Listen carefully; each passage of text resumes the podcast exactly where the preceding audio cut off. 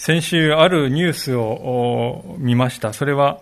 太陽をですね、探査する探査機のこのパーカーソーラープローブという探査機がですね、歴史上初めて太陽の表面から1050万キロという近さまで近づいたという、そういうニュースでありました。でこれによってですね、今までよく分かっていなかったこの太陽を取り巻くコロナという構造がですね、よく分かってきた、そうであります。まあ、この、ちなみにコロナと聞いてぎょっとされるかもしれませんけど、もともとこのコロナウイルスのコロナっていうのは、この太陽の輪の部分になんですよね、コロナと。でそれにこうウイルスの形が似ているのでコロナウイルスというふうになったんです。ですから本家は太陽のですね、この火の輪っかの部分なんですね。で、このパーカーソーラープローブという探査機はですね、あと5年ぐらいこう、太陽に遠ざかって近づいてですね、こう表面をかすめるように飛んでですね、一番近い時は太陽から600万キロまで近づいて、そして役目を終えるということになっているそうですね。で、ものすごい熱ですから1400度まで耐えられるようにですね、設計されてるんだそうですね。まあすごいミッションだなと思いますけれども、ただまあ、それだけ頑張ってですね、頑張って頑張ってギリギリまで近づいて600万キロ。これは太陽の直径100万キロから比べると6倍も離れたですね、ところであります。それ以上近づくと燃え尽きて木図になってしまうということですね。私たちがですね、神様に近づいていくということも、これと似ている面があります。聖書は神に近づきなさいとこう私たちを招くんです。しかし同時に神を恐れなさいとも言うんですね。いや、近づくんですかそれとも恐れるんですかどっちなんですか矛盾に見えるんですけれども、私たちはですね、この両面を理解することがとても大事です。神様の恵みと、そして神様への恐れというこの両面を理解する。そうして初めて私たちは聖書が語っている神様というお方を正しく理解することができるようになるんだっていうことなんですね。私たちはこれまでですね、この実会と呼ばれる聖書の最も中心的な教えを何回かに分けて学んできたわけでありますが、今日はですね、その教えが神様からモーセを通して民に与えられた、そのすぐ後直後の場面なんですね。民はどういう反応をしているかっていうと、こういう反応ですね、18節ですが、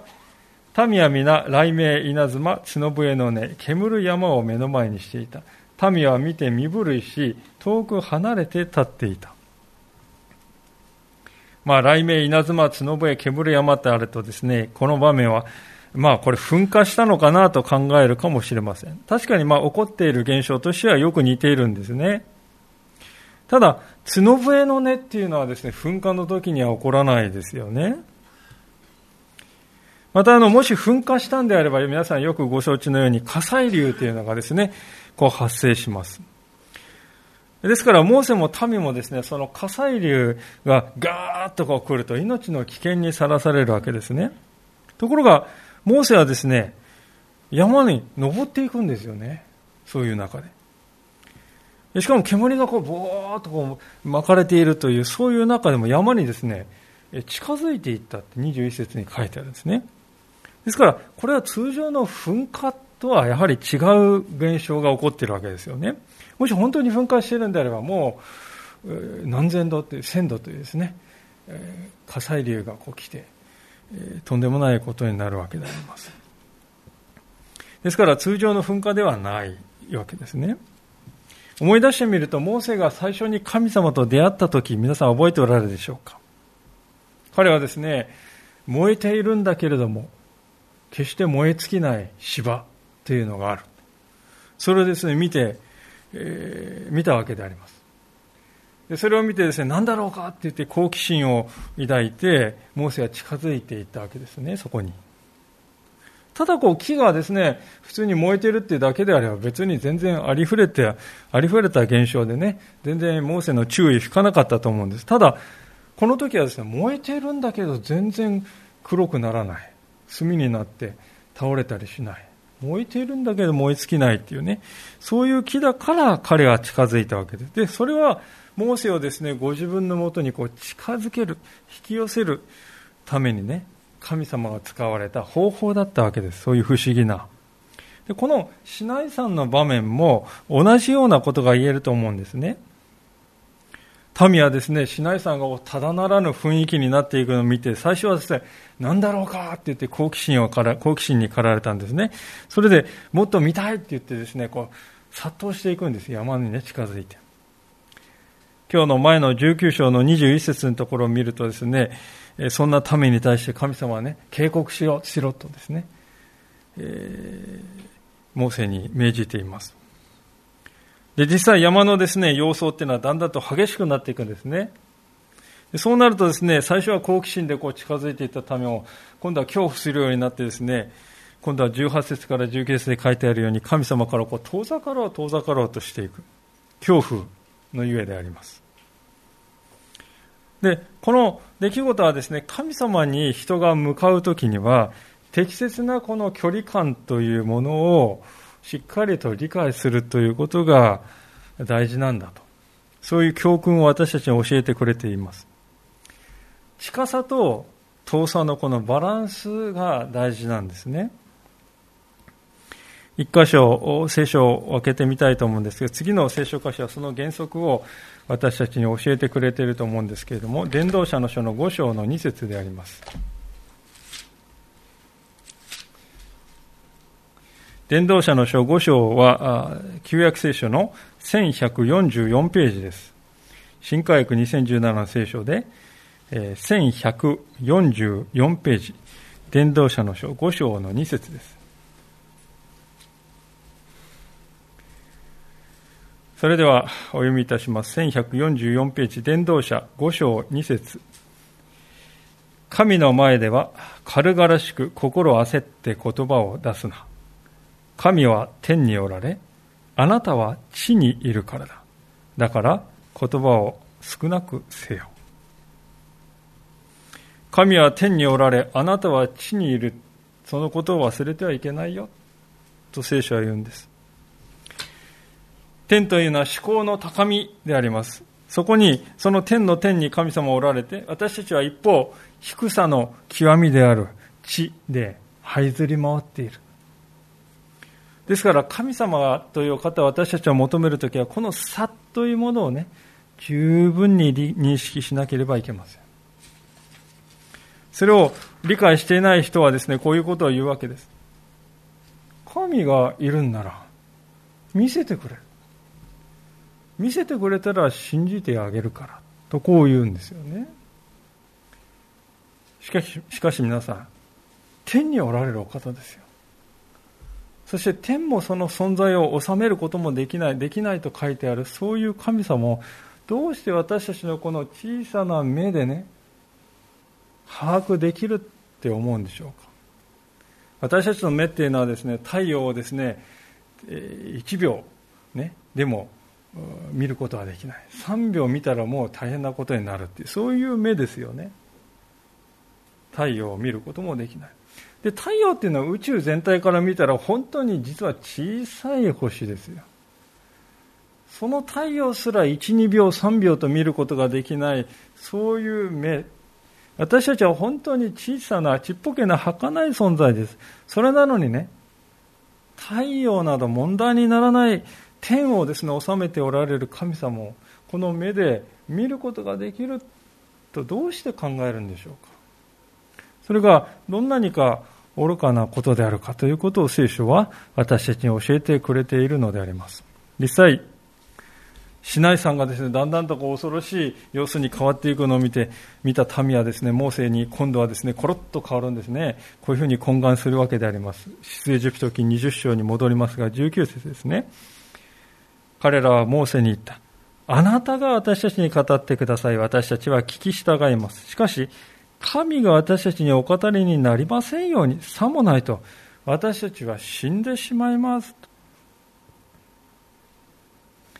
私たち人間は目に見えない神様がですね、ちょっとこう舞台のね、袖から片足をちょっとですね、こう見せてくださっただけでもうですね、震え上がって縮みが、縮み上がっているわけであります。本能的に命の危険をですね、ひしひし感じるんです。そして言うんです。近づかないでください。代わりに彼らは何を求めたかというと、モーセさん、あなたが私たちの代理人になってください。私たちの代表として、あなたが神様と向き合って、私たちはあなたから聞けば十分ですと。この民はあれほど神を見たいと、好奇心に駆られてですね、押し寄せて殺到した。それなのに今やあなたが代わりに神様と向き合ってください。さもないと私たちは死んでしまいますからと言っている。神の清さというものに少しでもですね、触れたことのある人は、口を揃えて言うんです。ああ、私はなんと汚れていることか、この神に近づくことなんてできない。私に代わって近づいてくれる仲介者がどうしても必要なんだ。本能的にですね、そう語るものであります。民にとってはモーセがいましたけれども、幸いなことに今や私たちにはモーセを上回る仲介者が与えられております。それはイエス・キリストというお方です。イエス様は神でもあって、そして人でもあるという完璧な仲介者。その仲介者が今や私たちの傍らに立っていてくださる。皆さんの傍らに立ってです、私がこの人を弁護します。私がこの人を取りま取りなします。そのように神様に取り次いでくださる仲介者がいるわけです。ですから私たちはね、本当に恵みの時代を生きていると思います。しかし、じゃあ、だから、シナイ山はもうこれは過去の話なんだと、そう、そういうわけではありませんね。このシナイ山の光景が教える教訓というのは変わらないわけです。シナイ山のこの恐ろしい光景はなぜ神様はお見せになったかというとね、つまり、神に従わないということは、どういう結末をもたらすかということをイスラエルの民に教えるためですよね。このシナイ山の光景を見ると、ああ、この神様に従わないっていうことは、とんでもないことになるんだな。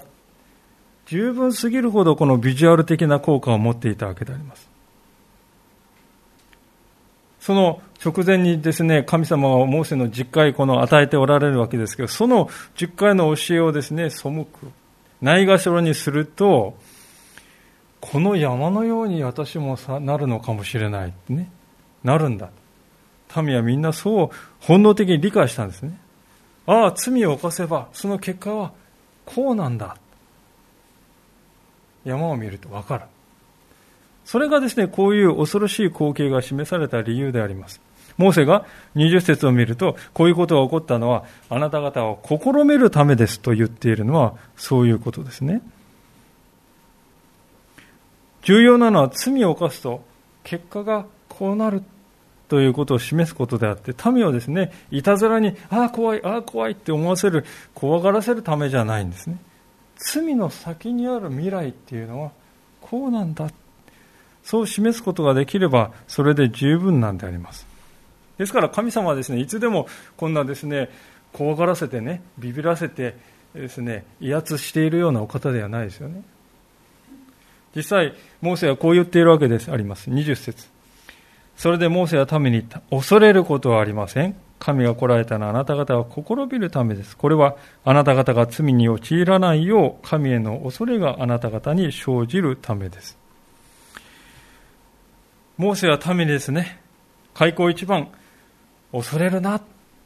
て言うんですよね。もう民はこの時恐怖でガタガタ震えていたって18節に書いてある。それを見るならばですね、この恐れるなっていうこのですね、言葉は本当に大事なことだったと思いますね。私たちが聖書を開くと皆さんいかがでしょうか至るところにですね、この恐れるな、恐れるなというメッセージを見出すんではないかと思います。遠い昔はアブラハムに対して神様はですね、恐れるなと言われましたね。アブラハムはご承知のように、予言されたあなたに跡取り息子が生まれる。あなたの子孫は星の、空の星の数のようになると言われて、でも一向にですね、生まれてこないんです。このままではですね、あの、召使いが私の家督を継ぐことになってしまいますよ、とアブラハムは訴えるんですその時に神様は、恐れるな。私はあなたの盾であるとこう言ってくださる。アブラハムがその言葉をに従った時に彼は約束通りにイサクを得ていきました。それから数百年の時が流れて、ヨシュアがですね、いざカナンの地に入っていこうとした時に、えー、神様は彼に言われましたね。有名なあの言葉で。強くあれ。大しくあれ。彼らを恐れてはならない。おののいてはならない。その言葉を信じてヨシュアがカナンに一歩踏み出していった時に、彼の行く先には勝利がありました。それからさらに数百年の時が流れて、超大国のアッシリアがですね、攻めてきて、その将軍のセナケレブ、攻めてきた時に、ヒゼキヤ王に対して預言者イザヤは何と言ったかというと、こう言ったんですね。アッシリアの王の若い者たちが私を罵ったあの言葉を恐れるな。ヒゼキヤ王と民がこの言葉に信頼時信頼したときに、セナキリブの軍隊は壊滅し、惨めに退却していきました。それからさらに数百年の時が流れ、ガリラヤ湖の小舟の上で、突然の嵐が起こって弟子たちが恐怖し、恐れ、おののいていた時に、イエス様は起き上がって、弟子たちに言われました。なぜ恐れるのか。その言葉のすぐ後で、湖は嘘のように平静を取り戻したのであります。皆さん、今、聖書から引用した一つ一つの出来事は私たちに一体何を教えているでしょうか？それは神ではないものを恐れるときに人はその恐れに支配されてしまうということです神ではないものを恐れるときに人はその恐れに支配されてしまうのですアブラハムは妻の不妊ということを恐れていましたヨシはカナン人、未知なるカナン人を恐れていました。ヒゼキヤ王はアッシリアのあの圧倒的な軍事力を恐れていました。イエス様の人たちは自然災害を恐れていました。いずれも神ではないものですよね。神ではないものを恐れるとですね、人はその虜にされてしまうんです。恐怖で心が締め付けられるようになってしまって、先のことが考えられなくなって、物事を冷静に判断できなくなる。つまり、まさに恐怖の奴隷にされてしまうんですね。神ではないものを恐れていくと。神様は私たち人間のそういう要素をよくご存知であります。だからこそ聖書はね、恐れるなと断ることに私たちを励ますんであります。言葉を変えているとそれはですね、私ではないものを恐怖するな私以外のものを恐れるなそういうメッセージなんですよねでそのことが分かりますとね先ほどの20節でモーセが恐れることはありませんって言いながらですねその最後に恐れがあなた方に生じるためですと言っているその意味がね分かってくるんじゃないでしょうか恐れ恐れることありませんって言いながら最後に恐れが生じるためですって恐れるなって言いながら恐れよって言ってるんですね。矛盾のように聞こえる。でもそうではないですね。モーセが言っていることは、神ではないものを恐れるということをやめて、神だけを恐れなさいということです。恐れる対象を神様へと変えるということですね。あの恐ろしげなシナイさんの姿はですね、その神への恐れへと民を導くための案内係、エスコート係として用いられたということなんですね。実際、モーサイ20節で神が来られたのはあなた方を試みるためだとこう言う。試みるって聞くと私たちはなんかあんまりいい思いがしないですね。あなたがまともかどうかテストしてやると、そういうふうに聞こえてしまうんですけれども、そういう意味ではなくて、あなた方がこの目の前の光景を見て、その光景そのものを恐れるんじゃなくて、その背後におられる神様を正しく認めて、その神様の方を恐れることができるかをテストするという意味ですね。つまり重要なことは、私たちが目先の出来事だけに目を奪われるのではなくて、常にね、その出来事の背後におられる神様に目を向けて、その神様を恐れなくてはならないということです。背後におられる神様を恐れるということです。現実の私たちはついついこの目先の事柄の方を恐れるのではないかと思います。まあ今、オミクロン株が爆発的に広がっているというニュースを毎日毎日聞きますと、言いようのないこの不安なね、思いが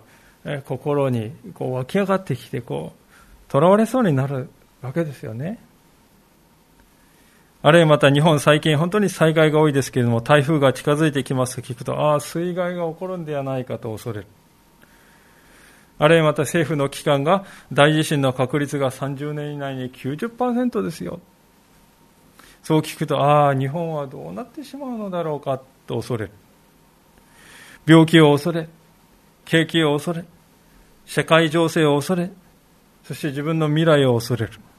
もう私たちの五感に飛び込んでくるですね、文字通りありとあらゆるものが私たちの恐れのこの種になってしまうんです。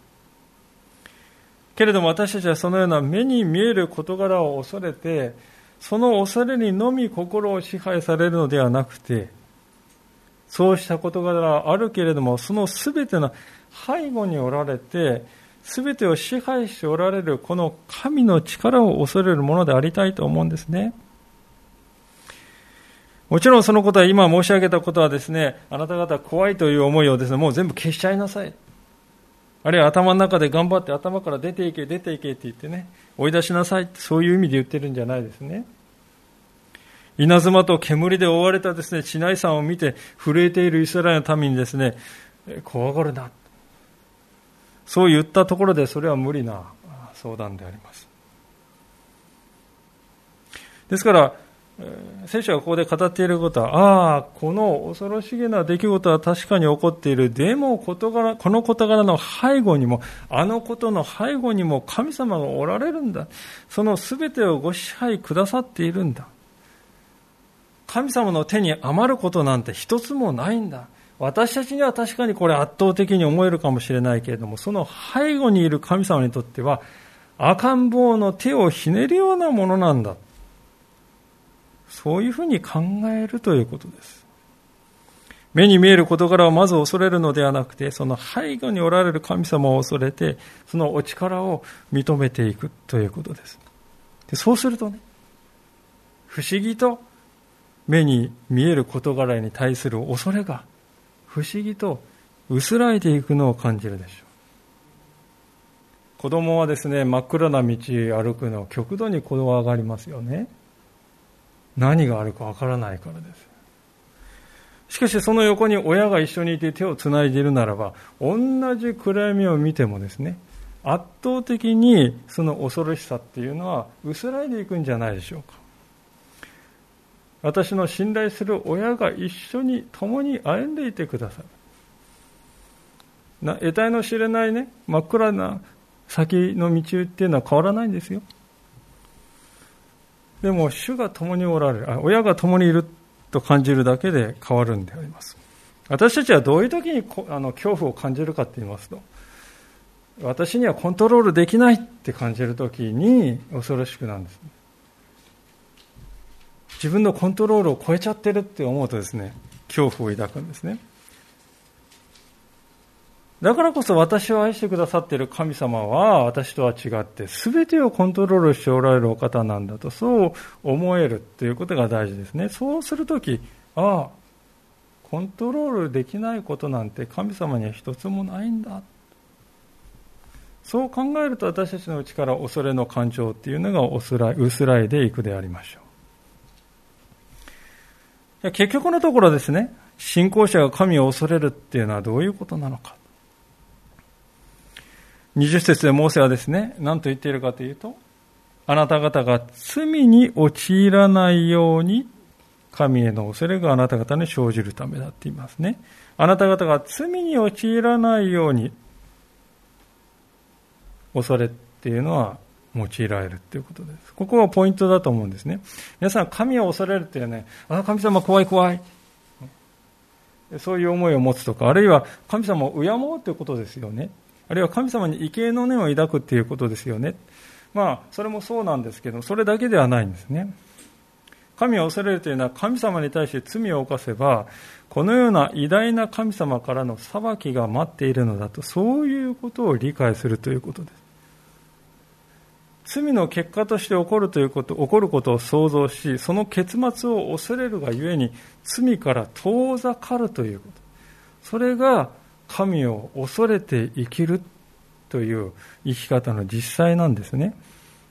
ですから、先ほど開いた伝道者の書のですね、結論の部分で有名な言葉はですね、ありますよね。皆さんまた挙げていただけるでしょうか？伝道者の書のですね、12章のところですけれども、えー、1154ページになります。伝道者の書の12章の13節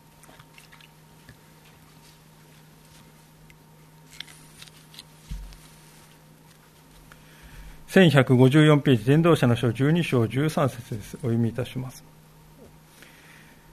結局のところ、もうすべてが聞かされていることだ。神を恐れよ。神の命令を守れ。これが人間にとってすべてである。神を恐れるっていうことと神の命令を守るっていうことがですね、同じこととして同列に語られているんですね。で、これは、あある意味で当たり前のことだと思うんです。例えば、小学校で太陽をですね、観察する授業ってありますよね。今日は太陽を観察してみましょう。その時何が一番大事かっていうと、今から言うことを、絶対これやっちゃいけませんよって先生が言うことを決して破らない。不用意に太陽をじっと見つめて目を失明させてしまうリスクを子供たちは恐れるので、その先生の言うことに聞くでしょう。同じように私たちも神様に向かうときはこのようにしなければなりませんよ。と神様は命じられることを守らなくてはならない。そうしなければ命が危険が、命の危険が生じるということです。で、大事なのはですね、命の危険は何も神に近づくということだけにあるんではなくて、神から遠ざかるということにおいても、危険が、同様に危険がありますね。例えば、今年の大崎市の冬っていうのは本当に厳しい寒さであります。皆さんも本当に身に染みて感じてらっしゃると思いますが、私、あの、気温、毎日見ていました。もう、最低気温がマイナス10度以下になった日がもう、この日は3回もありますね。で、いてつくですね、そういう吹雪の日に外に出るとですね、ああ、ここに薄着で1、2時間いたら死んでしまうなっていうことをですね、リアルに感じるわけであります。ところが太陽が出てくると、ああ、なんだこれ別世界じゃないか。安心できますね。ですから思うんです。この太陽が出てくれなかったら、永遠に氷の世界だったら私はどうなってしまうんだろうか。想像するだけで恐ろしいんですけど今年はなんかそのですね、えー、太陽が与えられているということの恵みを感じるわけであります。この太陽があるから私は生きられるんだよなっていうことを本当にこうひしひし感じますね。それと同じように人間も神様から離れては生きられない。先ほどの箇所は、神との関係が結局人間にとって全てですよ。聖書は結論付けています。それはそういうことなんです。神様は私たちにとってライフラインですよね。生命線であります。神なしでは人は生きられない。で罪っていうのはね、その生命線であるところの神様の関係をですね、破壊するのが罪ですよ。端的に言うとね。だから神様は罪を犯さない生き方を私たちに教えようとされるわけです。ライフラインをですね、寸断してしまう。大変なことですよね、皆さん。この真冬に電気が停電したらですね、水道が止まってしまったら、ガスが止まってしまったらとんでもないことになります。同じように私たちは神様との関係が切れてしまうならば大変なことになる。だから神様は罪を犯さない生き方は、私との関係を切らさない、つながりを切らさない生き方はこうなんだと私たちを教えてくださる。ところが人間はですね、そういう神様の教えをね、縛るものっていうふうに考えがちなんですよ。皆さんでもこれサタンの罠ですよね。あの、エヴァに対して蛇はまさにこのアプローチ、縛るものだ。神っていうのは縛るもやつなんだと。そういうアプローチで攻めていったんじゃなかったでしょうか。サタンは言いました。神っていうのはこの実を食べるとね、あなたが神様のようになれると、これ知ってるんですよ。知っていてあなたには隠してきてるんです。あなたに神のようになってほしくないってね、妬んで、ね。それで制限してるんですよとこう言ってきたわけであります。つまり、言いたいことはこういうことです。あの神なんていう厄介なものがいるからね、あなたは不自由なんですよ。本来のあなたになれないんですよとこうサタン言ったんです。人間はまんまとこの偽りに引っかかってしまって。今に至るまで無数の人々はこの嘘を信じ、神っていうのは私を縛ろうとしているとこう考える。明らかにこれは事実と正反対であります。神と繋がっていなければ人は死ぬんです。元は土なんですから。土が生きているということ自体が奇跡なんです。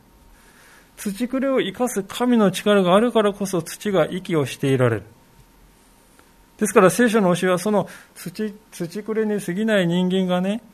いかにして神様とのつながりを失わないで生き続けられるか、それにはこうすると良いんですよ。そう教えてくれているものなんです。言い言い方を変えるとね、皆さん聖書っていうのはね、生き延びるためのマニュアルですよ。ですから私たちは神様の命令を守るということは死活的に重要であります。それは私たちを縛るものではない。私たちを生き延びさせるための命令であります。シナイさんをね、前にした民を見てもそれはわかるでしょう。神様は民が近づきすぎて、命を落とさないようにと配慮していらっしゃる。最終的に、ですから、モーセを通して神の言葉を民に伝えるという、そういうあり方を神様は取られましたね。民を罪から守るためであります。民が神の偉大さというのは正しく悟ってほしい。そして神を恐れながら生きてほしい。それでいて神と遠く離れるんではなく、神様と近くの維持し、近くに、近さというのを維持する。そのためにはこのモーセを通して語るという方法が最善だったからであります。つまり神様が考えていることはいつもですね、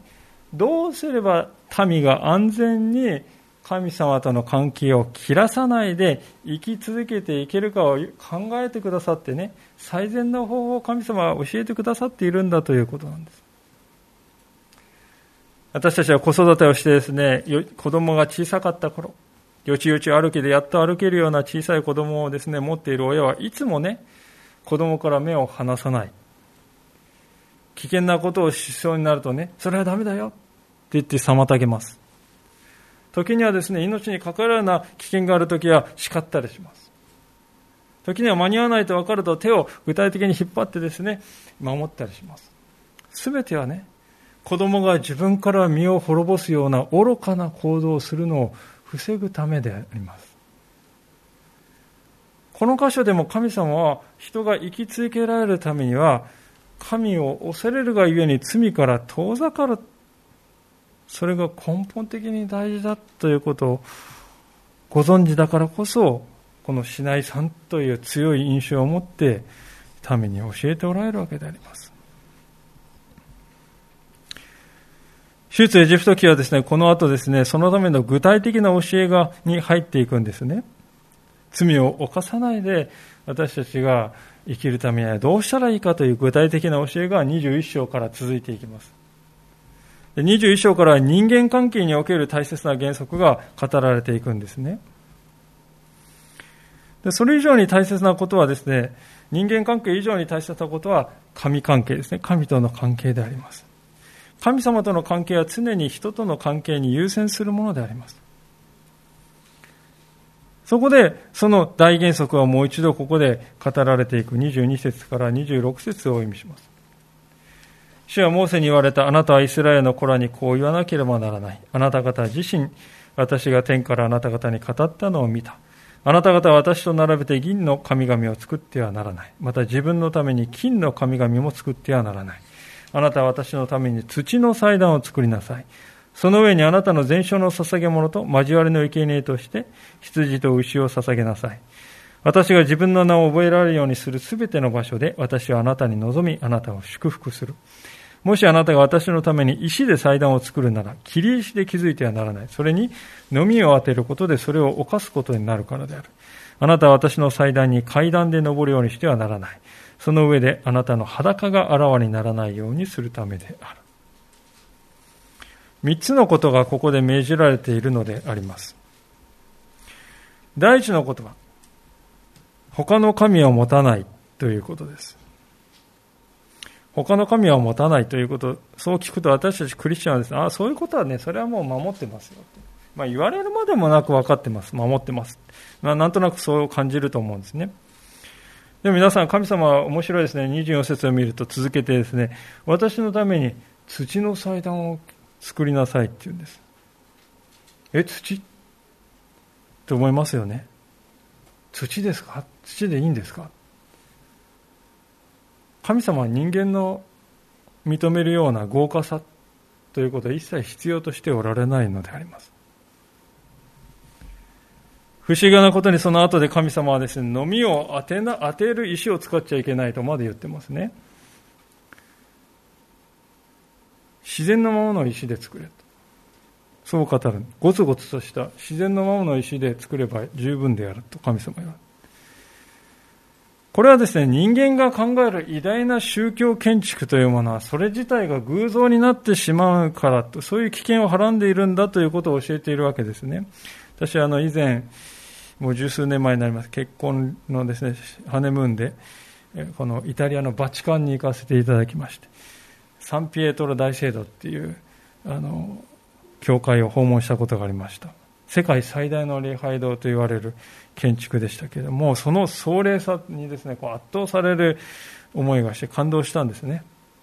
で、その中に入ると、ああ、神様がここにおられるなっていうのはですね、こう、不思議なこの感情がこうダーッと湧いてくるんですよね。でそのことを思い出すんです。